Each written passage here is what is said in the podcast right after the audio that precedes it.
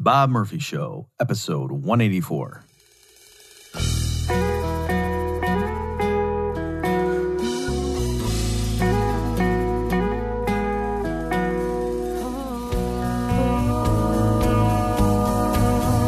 There's a tidal wave coming.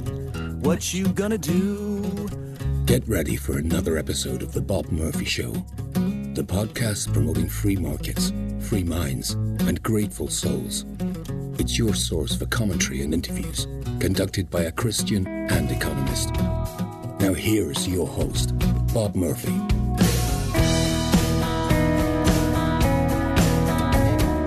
Hey everyone, welcome to another episode of The Bob Murphy Show. This is going to be a bit of a potpourri where I'm just going to draw on several things that I have been meaning to talk about, and they're all loosely related in the sense that they all involve nonviolence. All right, so that's why the title of this episode is Nonviolent Solutions to Social Problems. So we're going to talk about, in the beginning, just to give you an outline of where we're going here in the beginning, I'm going to talk about Gene Sharp. Then we're going to mention something that Silas Barta brought to my attention about something I wrote years ago that has surprising relevance to Donald Trump and what happened on January 6th. And then I'm going to give the results of the Louis C.K. contest that I recently sponsored. It's not that I forgot about it. It was just stuff kept happening. And so it was never the right time for me to tell you folks who won that contest. Because, you know, there was an attempt to overthrow the democratic government of the righteous and legitimate Biden administration. That was one of the things that I wasn't expecting. So that's what we're doing today in this episode. So for those who don't know, I've alluded to it a few times and had some outright episodes on it, but I am a pacifist coming out of the Christian tradition. Again, just to avoid confusion, I am not saying to be a good Christian, you have to be a pacifist. I understand there are plenty of Christians who are solid and can use the Bible to argue that Christians aren't supposed to be pacifists. Okay, I disagree with you, but I get that that's, you know, you have a strong case. But I also want to stress to people, you don't need to be a Christian for these arguments to be appealing. All right. In other words, I could make the case for nonviolent responses to social problems without appeal to the New Testament. All right. And so that's what I'm going to try to be doing in this episode. That's where I'm coming from in this episode. All right. Okay. So first, who is this guy, Gene Sharp? He has been called the Machiavelli of nonviolence. And that kind of summarizes that motto or description, summarizes what he does, is that he's a political theorist and he's giving people techniques or advice on, hey, here's how you can resist tyranny or dictatorship without taking up arms, right? So that's where he's coming from. And what's interesting is too, I don't know if I saw his video or I just saw, you know, something he had written. But when he went into this, he had assumed that people needed to embrace nonviolence for moral reasons. And he was pessimistic about that because he just knew, no, most people think it's legitimate to use violence, you know, to defend yourself or to, you know, stop an aggressor or a tyrant. And he was pleasantly surprised to discover that throughout history, even the successful movements where people had used largely nonviolent means to resist tyranny or topple a dictator, what have you, that the people involved, they weren't doing it because they had some purist dedication in the abstracts to nonviolence. It was just they looked at the situation and determined we can't beat this guy or, you know, this group with guns, that we're outgunned, and so we need to do something else. And so it was a pragmatic move. All right, so that's why he's called the Machiavelli, because it's like this is real politique. He's not appealing to your moral niceties and value judgments. He's just saying this is an effective way, especially if you're encountering an opponent who's got tanks and stuff and you don't. How can you stand up to somebody like that? Well, you're not going to fight them in open battle. You got to change the battlefield, as it were. Okay, so anyway, here's let me just read a little bit from his Wikipedia entry. Gene Sharp, so he was 1928 and born and died in 2018, was an American political scientist. He was the founder of the Albert Einstein Institution, a nonprofit dedicated to advancing the study of nonviolent action and professor of political science at the University of Massachusetts Dartmouth. He was known for his extensive writings on violent struggle, and it explains, a lot of the awards he won and so on. I'm skipping down here. Gene Sharp described the source of his ideas as in-depth studies of Mohandas K. Gandhi, A.G. Must or Musty, I don't know who that is, Henry David Thoreau to a minor degree, and other sources footnoted in his 1973 book, The Politics of Nonviolent Action, which was based on his 1968 PhD thesis. In the book, a 3-volume classic on civil disobedience, that's how someone else described Sharp's book, he provides a pragmatic political analysis of nonviolent action as a method for applying power in a conflict. Sharp's key theme is that power is not monolithic. That is, it does not derive from some intrinsic quality of those who are in power. For Sharp, political power, the power of any state, regardless of its particular structural organization, ultimately derives from the subjects of the state. His fundamental belief is that any power structure relies upon the subjects' obedience to the orders of the rulers. If subjects do not obey, rulers have no power. Okay, and another thing to mention here, well, let's see here. I'm reading, still reading from the Wikipedia. Sharp has been called both the Machiavelli of nonviolence and the Clausewitz of nonviolent warfare. It is claimed by some that Sharp's scholarship has influenced resistance organizations around the world. His works remain in the ideological underpinning of the work for the Serbian-based nonviolent conflict training group, which helped to train the key activists in the protest movement that toppled President Mubarak of Egypt and many other earlier youth movements and Eastern European color revolutions. Sharp's 1993 handbook, From Dictatorship to Democracy, was first published in Burma, the 4th edition in 2010. It has since been translated into at least 31 other languages. Okay, and it goes on to explain how a lot of these groups around the world have used his writings as inspiration, or at least as guidebooks. So, and there's a documentary about him titled How to Start a Revolution. And that's I've watched most of that. I think for some reason I didn't finish it. Got sidetracked and I didn't go back to it. But from what I saw, it was good stuff. Let me just be clear. I'm not endorsing everything he's ever said. But it's really, especially if you think pacifism sounds nice, but oh, come on, we got to be realistic. In the real world, there are people out there with guns. Right. Gene Sharp knows that. And he's showing how people throughout history have stood up to other people with guns without themselves engaging in violence, and how it often works, and how there's plenty of situations where it would not have worked had the people used guns. That the reason that, again, that they turned to nonviolence was because they realized we can't win this in a conventional sense, like in a conventional military sense. So he's, one of his items is, he has a compilation called 198 Methods of Nonviolent Action. Okay, and so Sharp went through history and just, he conceptually came up with 198 different ways that people can use nonviolent action to stand up to tyranny. And so he classifies them and then gives historical examples. So it's various things like public speeches, letters of opposition or support, signed public statements, things like that, group or mass petitions, slogans, leaflets, pamphlets, picketing, mock elections, marches, parades, motorcades. He has some really good advice, too, for people who are in, foreigners who are standing up to their own governments. And if you want to get Western opinion on your side, so one of his tips was make your signs in English, because what you want when the foreign media are there covering the protest, like if you're having a protest or, people are standing outside the government building demanding whatever, they end some policy they consider to be unjust, or they want the ruler to step down, whatever it is, or calling for free and open elections, saying don't write your slogans in your native tongue, because then Westerners watching the media coverage won't know what it's saying. That what the point of you doing that stuff is to get public opinion on your side in the world court, and so you got to do it in English so that they understand what your protest is. That, that stuff like that, just real practical things that you might not have thought about, but is necessary. Things like, calling for general strikes and stuff like that, sit-ins, walk-ins, civil disobedience for neutral laws, all kinds of stuff like this. All right, and again, he doesn't just brainstorm and come up with a bunch of stuff. He goes through and documents and says, oh, in this country, in this conflict, this is what these people did, da da da da, and goes through. All right. What's funny is with the in the documentary, How to Start a Revolution, they cover what happened with the student group who was largely responsible for the fall of Milosevic's regime in Serbia.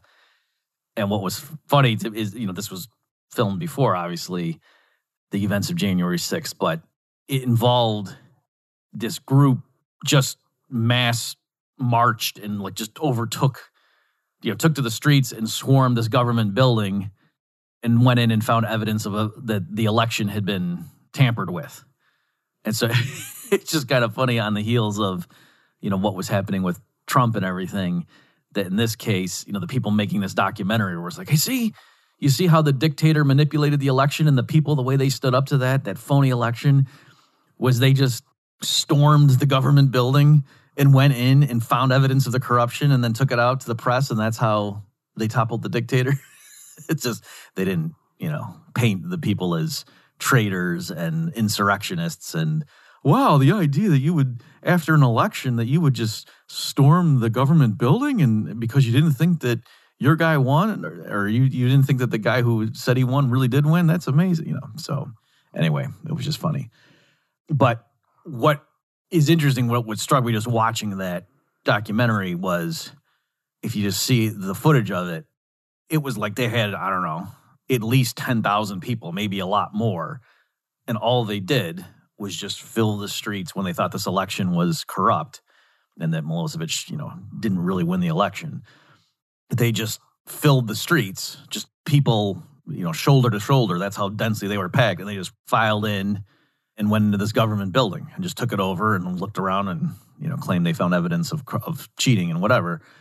And it's like, what are you going to do? If you're the government, you're just going to send troops out and just mow people down who are just standing there protesting. So that's what I'm getting at, that it wouldn't work if you only had 15 people and they were just standing outside the government building, hold up signs saying, you know, Milosevic is a fraud. He isn't our legitimate ruler. Nobody would care.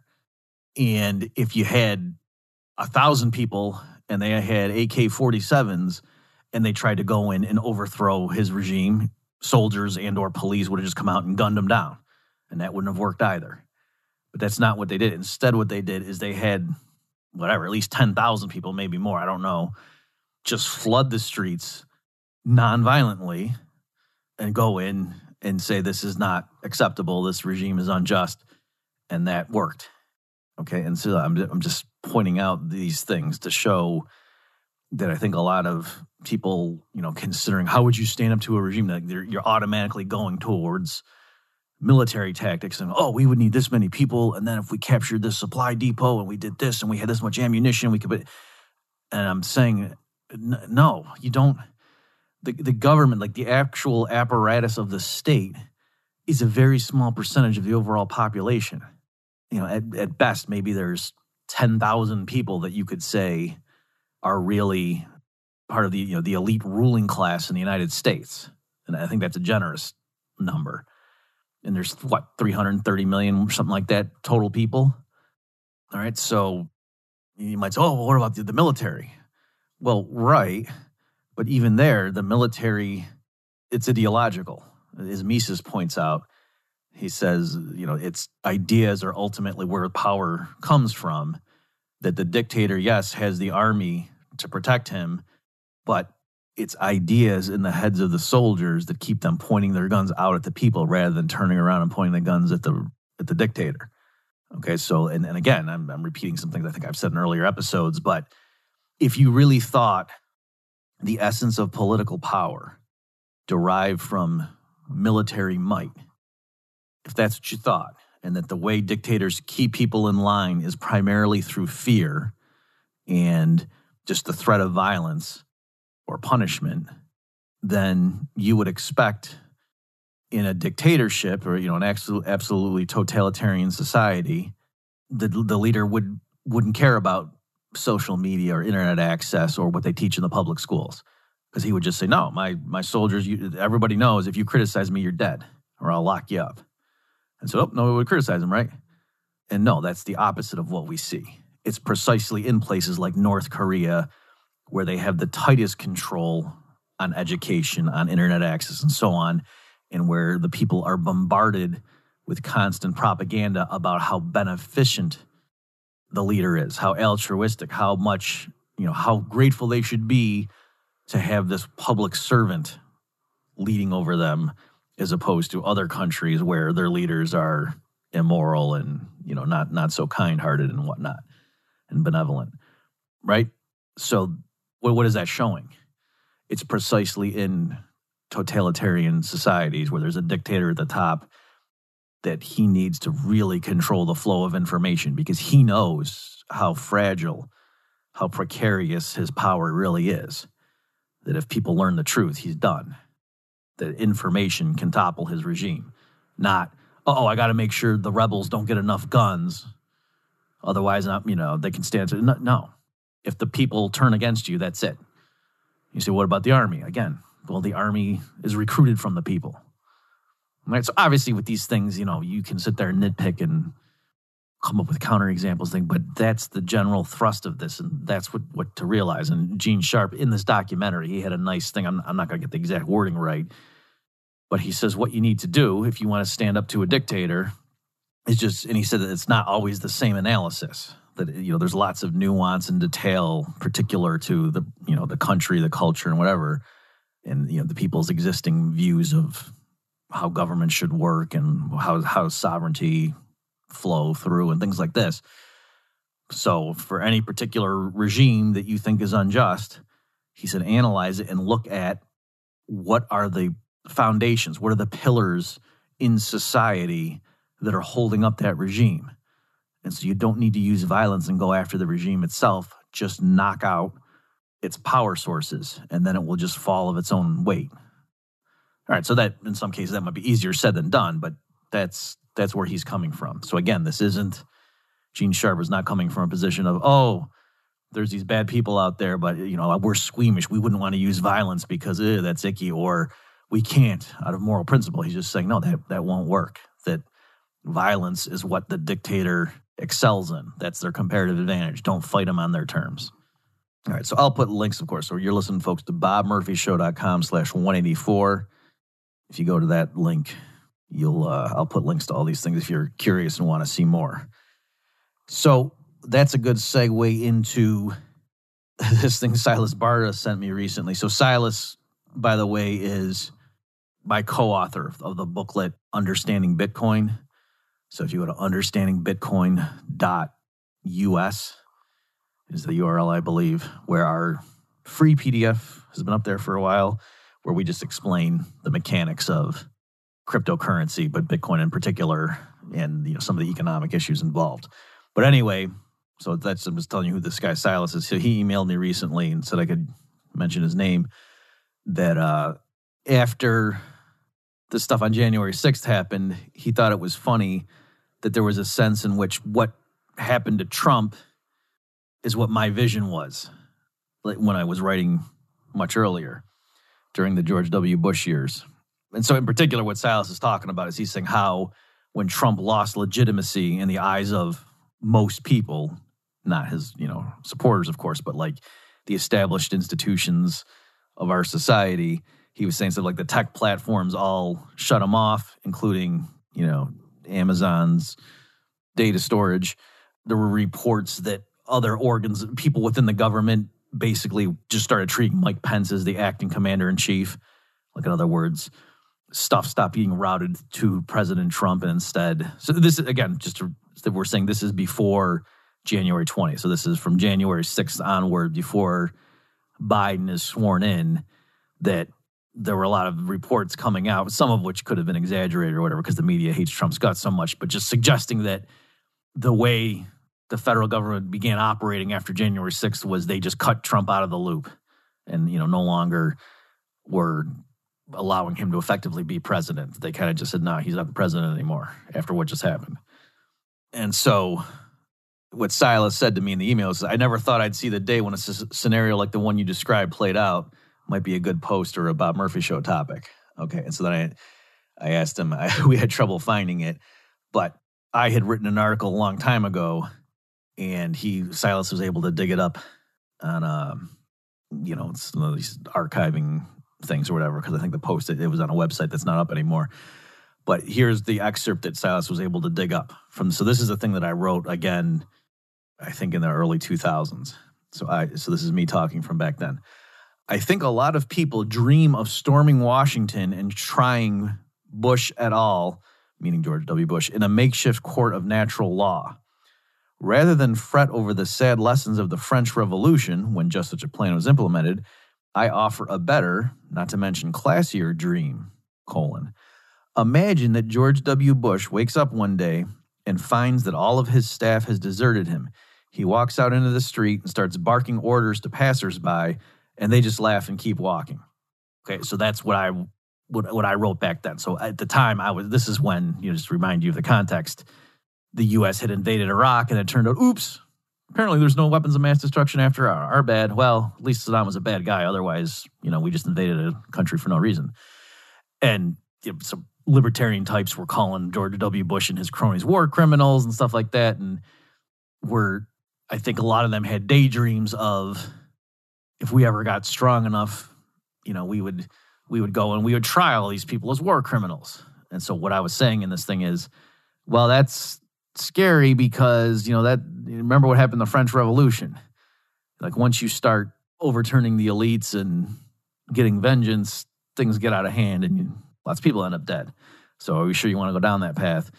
And I was saying, so rather than doing that, wouldn't it just be better if we really could just convince most people that George W. Bush is a war criminal?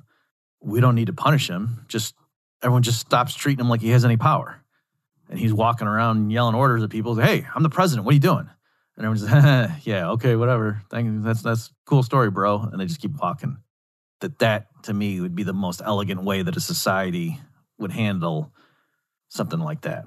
Like that's the way you defang a dictator, is if everyone just stops listening to him, right? It's not like he's General Zod from Superman 2 and can just kill a bunch of people on his own. The only power somebody has in our society to be, the only way you can really wreak large-scale havoc is if you get thousands or more people to obey your orders.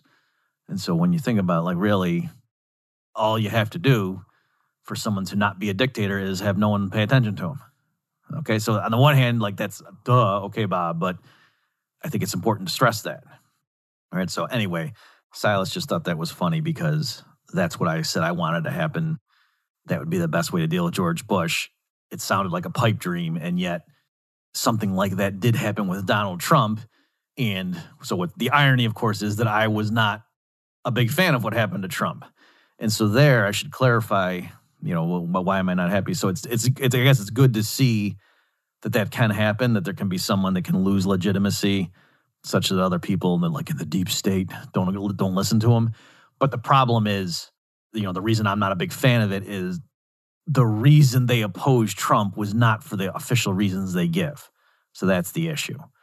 Okay, so if the other members of the government were just this guy Trump is erratic and he wants to start a war with Iran, and we're not going to do that. We're not going to take his orders seriously. I would, that would be one thing, but that's not what's going on. Okay, when people oppose Trump or these particular people, especially the deep state people, it's not because they were, oh my gosh, he said mean things about Mexican immigrants. I can't get to sleep at night. That's not what's going on. That's not why those types of people care about Donald Trump, right? So, like I said, it is interesting that happened, but ironically, it's not because people thought, oh, there's no such thing as a president anymore. It's more they thought this guy is not our legitimate president, and they kind of deferred to somebody else. And so that's why I'm not happy with the developments since, November 2020. That's not living up to what I was saying back then, because back then I was picturing, so many people have been educated on the dangers of an imperial presidency that they just realized that, nobody should be president, in particular this guy, George W. Bush. It wasn't, when I wrote that essay, I wasn't thinking they're all going to turn and have Dick Cheney be the new commander-in-chief de facto. Obviously, that wouldn't have been an improvement. That's not what I meant. So that's why this time around, even though Silas is right, it is funny how that lived up to some of my dream. It actually was a nightmare. Let's take a quick break from the discussion for some housekeeping here. For those of you who were in the supporting listeners group and you got locked out of Facebook, we've since moved to MeWe. So if you can't get back into Facebook to see the instructions for how to get over to MeWe, just contact me directly and I'll help you out. For those of you who would like to join the supporting listeners group, go to BobMurphyShow.com/contribute and you can see the relatively paltry amount that you would need to hand me in those dirty fiat dollars in order to get into the fun group at MeWe. And always remember, if you can't make a financial contribution, it still helps a lot. If you share these episodes with people you think might be interested, give them a little taste. Just, hey, what about this? What about this perspective? That's always a great help as well. Thanks for listening, everybody, and let's get back to the show. Okay, let me now, just to round up this particular episode, talk a little bit about the Adventures in Pacifism, Louis C.K. edition. So if you remember, folks, I had sponsored a contest where $100 went to the first prize, $50 to the second, and $25 to the third. I had played a clip from a Louis C.K. The show was called Louis, and he goes into a diner with his date. And like you can tell, it's probably a first date. And they sit down, and there's these high school kids horsing around, and they're being loud and obnoxious. And Louis kind of looks over his shoulders. Hey, guys, can you keep it down over there? And thinks that's it. And then the one kid comes up and gets in his face and just escalates the situation, saying, you know, he's going to beat him up and everything unless Louis apologizes and whatever. And so Louis does and just totally emasculates himself, and it's really awkward. The date loses all respect for him, and the kids laugh and walk away. So my challenge was, what could Louis have done in that situation without debasing himself and, you know, losing his manhood, but without also threatening the kid or literally using violence against the kid? And so, that's what the prize was for. So I'll just briefly read the three winners. And I had the people in my private group vote. So they were the ones who voted on this. And I submitted an entry as well. Sad to say, my entry, I think, came in fourth place. So I didn't have to pay myself any money. So the top place says, so this person's doing a scene, like reenacting the scene. So Sean's the name of the punk kid, says, when was the last time you got your rear end kicked? And Louis says, the last time about 6 months ago. And Louis says, you see that Range Rover, Sean, number 68 from Dillinger High School?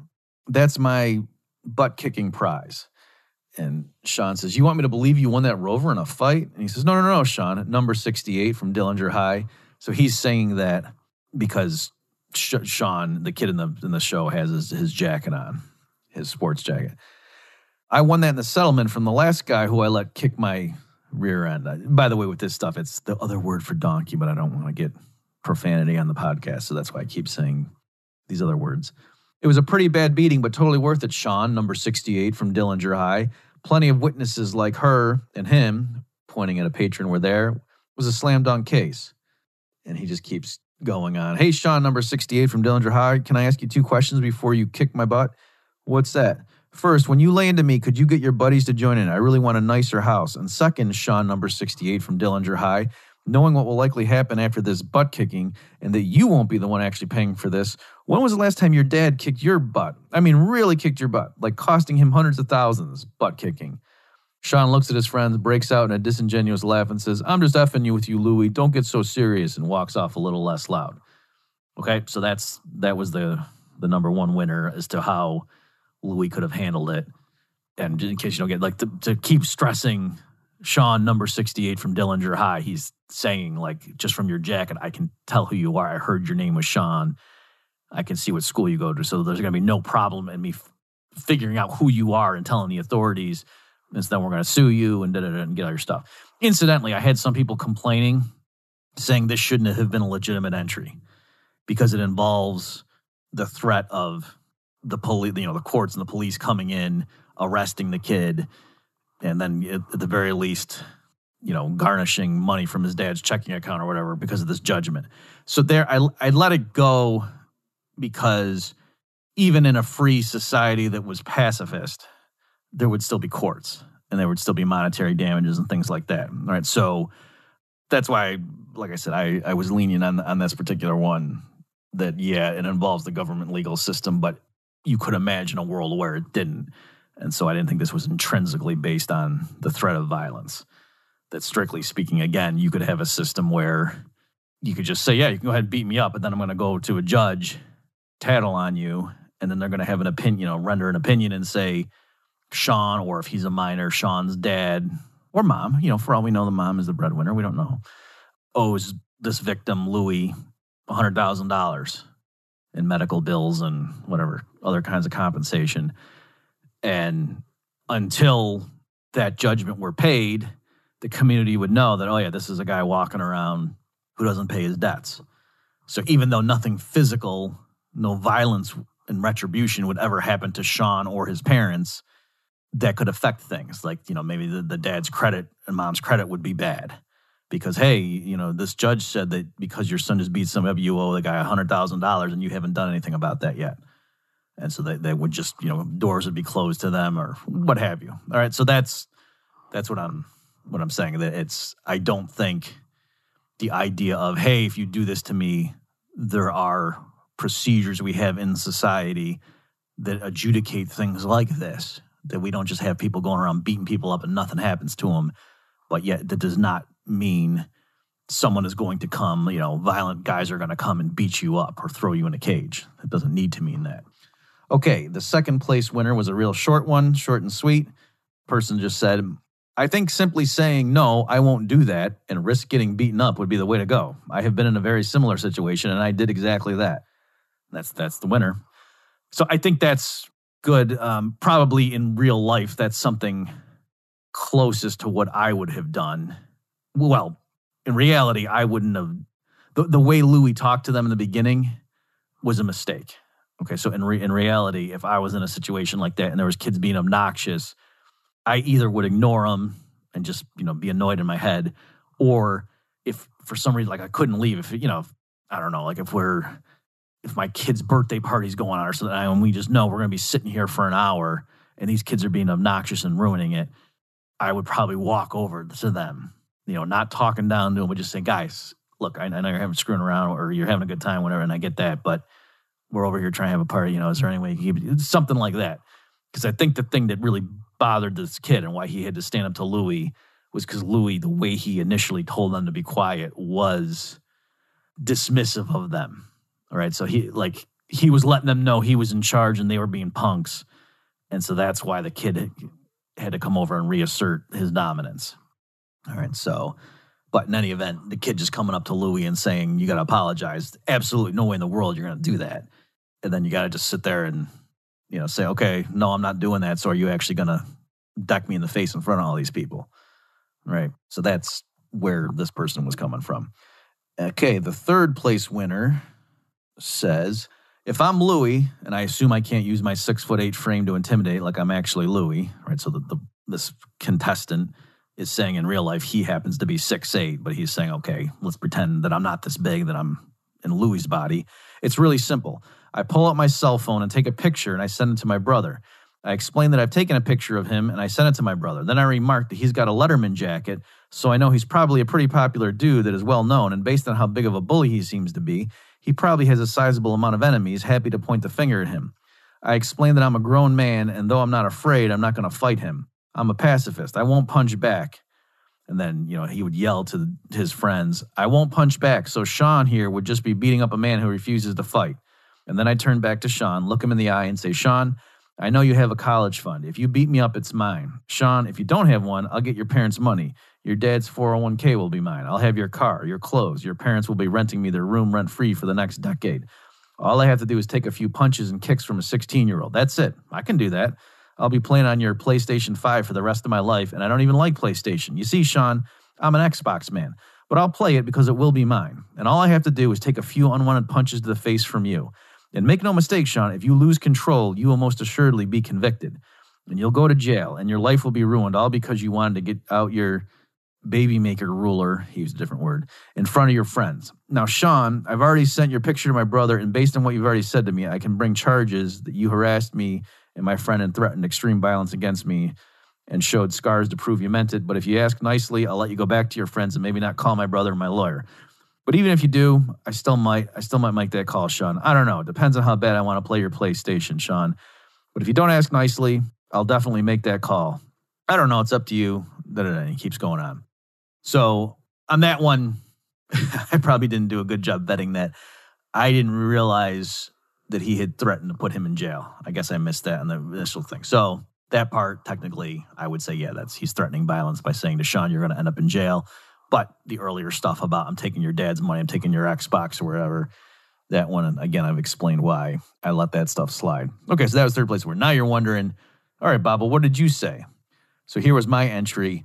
Now, to be clear, I'm not saying this is what I myself would do in this situation. This was just my entry for the contest because I wanted people to think outside the box. All right, so here's what I wrote. So again, for those who didn't watch the actual scene from the Louis show, you need to realize this kid was not screwing around. This kid was serious. And like he did have, his hands were all cut up. So it's, and he was saying to Louis, yeah, you see my knuckles? The reason they're like this is because last week I put a guy in the hospital that, you know, I punched him so much his teeth fell out and stuff. So this kid is really, he's not screwing around. And okay, so it's you need to realize that to understand what my answer was here, is to just say this is something that one might have tried. So this is me typing my answer. Okay, so I don't think this kid actually wants to fight, especially inside the diner. He just wants to humiliate Louis in front of his date to impress his buddies.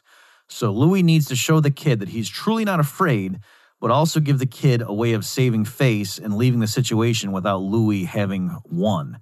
When the kid starts making overt threats, Louis says, so just to be clear, Sean, you're going to fight me right here in the diner because you didn't like me asking you guys to quiet down when you first came in? Presumably the kid answers with some version of, that's right, a-hole. Then Louis says, okay, well, if you and I are going to fight, let's at least make it fair. You'll need a weapon. Louis looks around and holds up a butter knife. This is decent, but not really enough, he says almost absent-mindedly. Then Louis picks up a plate. I can't see in the video, but let's assume there are plates within reach, holding each side with his left and right hands, and headbutts the middle of it to crack it into pieces. Then he takes the most jagged piece and hands it to Sean, rotating it so the smooth outer edge of the plate is near Sean's hand for safe handling. Up to this point, Louis has obviously called Sean's bluff. I can't say what he should do next because it, of course, depends on how Sean reacts to this initial play. But from this point forward, Louis has to give Sean an out. For example, if Sean says, what the hell, you crazy old effer? Then Louis can just accept that, like, yep, mental illness runs in my family, to allow Sean to stride away and say to his buddies, you see that crazy kook over there? But everybody deep down will know what happened. Okay, so again, I'm saying the way to flip it is to say, okay, if we're going to fight, it's not going to be fair right now. Just you fighting me with your bare hands. You need a weapon if you're coming against me, buddy. And he picks up a plate and smashes it on his head and then gives the jagged piece to Sean, like, here, use this as a weapon against me. Okay, and... So notice, technically, that's not threatening him. He's actually giving him. He didn't say, if you come at me, you're in trouble. I'm going to hurt you. He's just saying, it's not fair right now. You're coming at me just without a weapon here. And then by smashing the plate against his head, he's showing, I'm not afraid of taking physical pain, buddy. So you're, you know, in other words, don't think your words are scaring me if I'm someone crazy enough to smash this plate on my own face. All right. So that's and again, like I'm saying, it's hard to, that by itself, the kid wouldn't just walk away. Something would have to happen, but the kid would need to be given an out. And so, yeah, like my suggestion was, based on what just happened, the kid would probably say something to the effect that Louis is acting like a crazy guy, and then Louis should just run with that to be like, yep, you know, there is something wrong with me. So the kid can then use that as a thing to then go back to his friends to make fun of him with, right? So again, Louis has to give him a way that Sean is able to walk away from that claiming victory, even though Louis did not apologize, which is what, you know, the original play was. Okay, so there you go. I hope we all learned something. Thanks for tuning in, everybody. And remember, the next time you think violence is necessary, by the way, let me just mention this. What is libertarianism? Whether we're talking about minimum wage, public schools, dealing with Saddam Hussein. Most of what libertarians do is tell the public, you think we need this institution of organized violence to threaten a bunch of innocent people in order to get something done to make society better. If you don't see the connection there, like, what are we talking about, Bob? Everything the state does is based on violence against innocent people, right? Oh, you want soup kitchens? Okay, well, we got to tax everybody. What does that mean? Some people are going to have guns pointed at them, to have money taken from their paychecks to give to the soup kitchen, because otherwise they might not give enough. That's why we can't rely on private charity. Same thing with public schools. Oh, we need to take everyone's money who owns property in this area to fund schools, because we can't just trust voluntary private charity to do it. That won't work. Oh, Saddam Hussein, well, we need to go bomb him with money taken from people against their will. We can't just rely on mercenaries and people voluntarily going and fighting him, because that won't be enough. All right, so everything the state does is either funded involuntarily at the very least, and often the thing that it's doing involves more coercion being applied to people who in many cases are innocent, like even on its own terms. Like, you know, if it comes to like the antitrust enforcement or something, like no one thinks these companies used guns in order to capture market share. We're just saying, well, no, this would be unacceptable. These companies have too much market share, so they need to be broken up. All right, so I'm saying what libertarianism often is in practice is saying there's all these areas where the public right now thinks violence needs to be used, and no, it doesn't.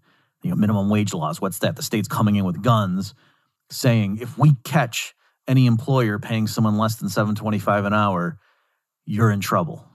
No, we don't need that. That's not the way to help workers with low skills. There's a voluntary way to help them that's much better. Okay, so I'm saying just take it further. That all I'm saying is, yeah, libertarianism is right, the non-aggression principle, all these areas where you think initiating aggression is necessary for civilization, standard libertarianism says, no, it's not. And I'm just pushing it further, saying existing libertarians, you know, Rothbard, Walter Block, people like that, they're big on you don't ever need to initiate aggression, and all the bad things that the neocons tell you would happen or the left liberals, progressives would tell you would happen either from foreign threats or from domestic unfairness. If we don't initiate aggression the way you libertarians define things, that's wrong, okay? But Rothbard et al. Think you still need to use violence against those who do initiate aggression, otherwise society would fall apart, right? I can't imagine a world where we don't use violence against aggressors. And I'm saying you can imagine it. And in fact, not only would it work, I submit it would work much better. With that, I will wrap up this episode. Again, for links on all this stuff, go to BobMurphyShow.com/184, and I'll see you next time. You've just experienced another episode of The Bob Murphy Show, the podcast promoting free markets, free minds, and grateful souls. For more information and to subscribe to this podcast, visit BobMurphyShow.com.